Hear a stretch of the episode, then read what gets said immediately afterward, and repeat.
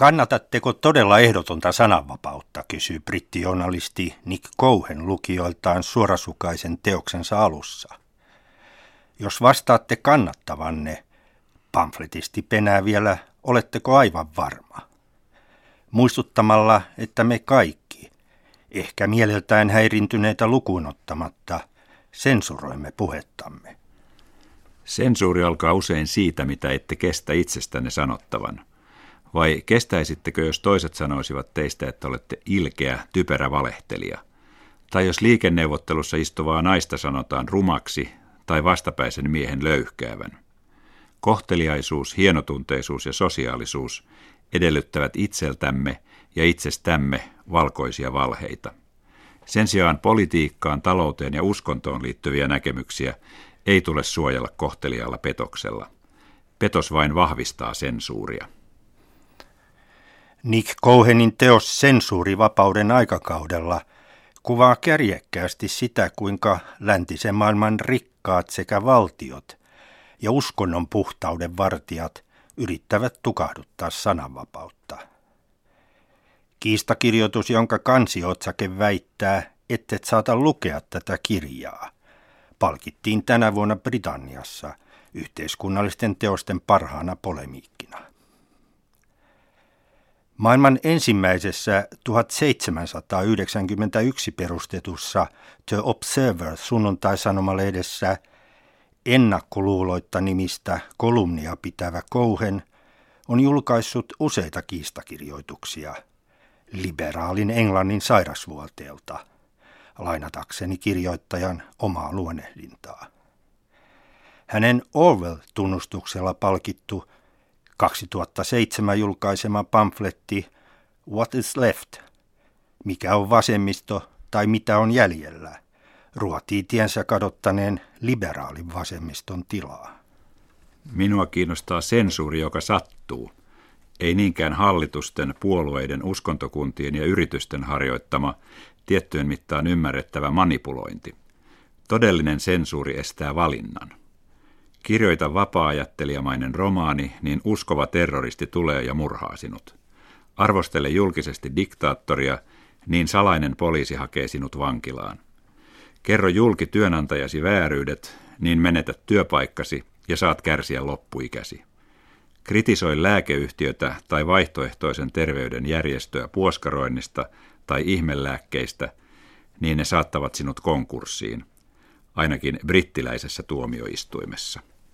Lukiessani tätä teosta aihetta sivuttiin myös elokuussa Helsingissä pidetyillä tietokirjapäivillä keskusteltaessa suomalaisesta omertasta. Presidentti Sauli Niinistöstä teoksen puolivallaton presidentti julkaisseen tietokirjailija Risto Uimosen mukaan vaitonaisuuden takia emme tiedä juuri mitään presidenttimme ja nykyisen pääministerimme väleistä. Ja, ja sitten jos vielä lisätään tätä, että jos täällä on niin historiallisesti kiinnostava totuus. Syyskuussa ilmestyneen Björn Varusin epävirallisen elämänkerran tiedonkeruussa ilmenneistä esteistä kertoi puolestaan yhdessä Tampereen yliopiston journalismin opiskelijoiden kanssa kirjan tehnyt toimittaja Tuomo Pietiläinen. Perustelu oli se, että ei tunneta vaaruusia tarpeeksi hyvin. Sitten toinen perustelu oli se, että tunnetaan liian hyvin. Yksi peruste oli se, että hänestä ei, hänestä ei tiedetä riittävästi, että kannattaisi keskustella. Ja sitten jotkut taas sanoivat suoraan, että en voi, aina, en voi antaa haastattelua, tiedän liikaa. Mikä oli tietysti aika, aika mielenkiintoinen perustelu. Ja sitten oli lukuisia tämmöisiä erittäin kummallisia tapauksia, joissa luvattiin haastattelua ja jäi roikkumaan aikataulut oli sovittu alustavasti, henkilö häviää, ei vastaa puheluihin, vastaa puheluun ehkä jossain vaiheessa luulee opiskelijat, että on kahvikoneen korjaaja, pelästyy ja panee puhelimen kiinni. Sitten oli vielä tämmöinen ryhmä ihmisiä, jotka, jotka kieltäytyivät ilmoittamalla, että minä en sen miehen Tuomo Pietiläinen kanssa halua olla missään tekemisissä. Kiitos, hei ja luuria korvaa. Kohenin yhtenä sananvapauden majakkanaan pitämä 1800-luvun yhteiskuntafilosofi John Stuart Mill vastustaa ennakkosensuuria. Mill katsoi, että vaientamalla jonkun mielipiteen voimme menettää juuri oikean mielipiteen. Ja täten otamme vastuun erehtymättömyydestämme. Mill myös näki ihmiskunnan tulevaisuuden suurimmaksi vaaraksi kaupallisen hengen rajoittamattoman vaikutuksen. Tämän päivän kaupalliseen henkeen liittyy Kouhenin mielestä aikamme vaikuttavin tapa rajoittaa sananvapauttamme. Tapa on niin kaikkialla läsnä oleva ja omaksuttu, että me edes kutsu sitä sensuuriksi. Joka kerta kun kävelet sisään työpaikallesi, jätät demokratian ja astut diktatuuriin. Missään muualla vapaissa yhteiskunnissa ei rajoiteta vapaata sanaa niin kuin työelämässä. Kansalaisina työntekijät voivat tuoda julki pitävänsä poliittisia päättäjiä lurjuksina tai syyttää poliisia sadistiseksi ja oikeuslaitosta korruptoituneeksi ja naputtaa mahtipontista hölynpölyä verkkoon. Mutta työpaikoilla melkein jokainen meistä puree kieltään. Jos arvostelee julkisesti työnantajaansa, rangaistus on useimmiten kova kuin vankeustuomio, jopa kovempikin. Ura tyssää, eläkettä ei kerry, ja usein tuhoutuvat edellytykset tehdä elämästään elämisen arvoista. Toki polemikko kärjistää ja yleistää. Silti Britanniassa suuremmissa yrityksissä liikesalaisuusehtojen lisäksi työsopimuksen sisältämän kohdan mukaan työntekijä ei saa saattaa työnantajansa huonoon valoon. Työntekijät ovat toki oikeutettuja perusteluihin valituksiin, mutta työnantajalle eivät julkiselle sanalle tai poliitikoille. Tilanne on kuin hiiri menisi kissan puheille, luonnehtii työelämän juristi kirjoittajalle. Eräskin toimistotyötä tekevä nainen oli hyvässä uskossa kertonut epäkohdasta työnantajan edustajalle. Johtaja pyysi yrityksen vartioita saattamaan hänet tulos. Kulkulupa mitätöitiin samoin pääsy tietokoneisiin ja henkilökohtaiset tavarat koottiin vastaanottoaulaan. Kouhenin mielestä monen pankin, suuryrityksen ja viraston hierarkia muistuttaa armeijan komentojärjestelmää. Pääjohtaja on kenraali tähtitieteellisin tuloin. Hänen alapuolellaan olevan esikunnan tärkein tehtävä on osoittaa kuuliaisuutta johtajalleen. Näiden alapuolella olevien apulaisten on määrä ottaa vastaan käskyjä mukisematta. Sananvapautta työelämässä ja yritysmaailmassa käsittelee kirjoittajan mukaan huomiota herättävän harva kirjoitus. Vaikka vuoden 2008 talousromahdus osoitti, kuinka finanssimarkkinoiden sensuuri voi olla yhtä suuri uhka kansalliselle turvallisuudelle kuin ulkoinen vihollinen. Brittijournalistin mielestä pelko ja itsesensuuri syvensivät romahdusta. Kaksi pankkiiria, toinen New Yorkista, toinen Lontoosta, lounasti keskustellen yhteisestä huolestaan, finanssikriisin vaarasta. Siitä kuinka himo bonuksiin ja nopeisiin voittoihin vie katastrofiin. Heitä huoletti se, ettei yksikään talouselämää seuraavista lehdistä nähnyt kriisin kytevän, eikä verkostakaan löydy johtolankoja. Ensin pankkiirit aikoivat kirjoittaa kriisin vaarasta kertovan yhteisen artikkelin seurattuihin Financial Times ja Wall Street Journal-lehtiin. Harkittuaan he kuitenkin lopulta hylkäsivät aikeensa liian vaarallisena. Molemmat arvioivat artikkelin julkaisemisen tuovan heille potkut pankeistaan, eikä yksikään toinen rahalaitos pestäisi pesänlikaajia. Arvioidessaan uskontojen ja sananvapauden välistä suhdetta olimme Cohenin mielestä 30 vuotta sitten vapaampia haastamaan sekä ihmisten ajatuksia että naisten kehoa kahlitsevia uskontoja. Salma Rushdin saatanalliset säkeet on yhä romaani, jota ei voi sivuttaa puhuttaessa aikamme vapaamielisten äänien hiljentämisestä.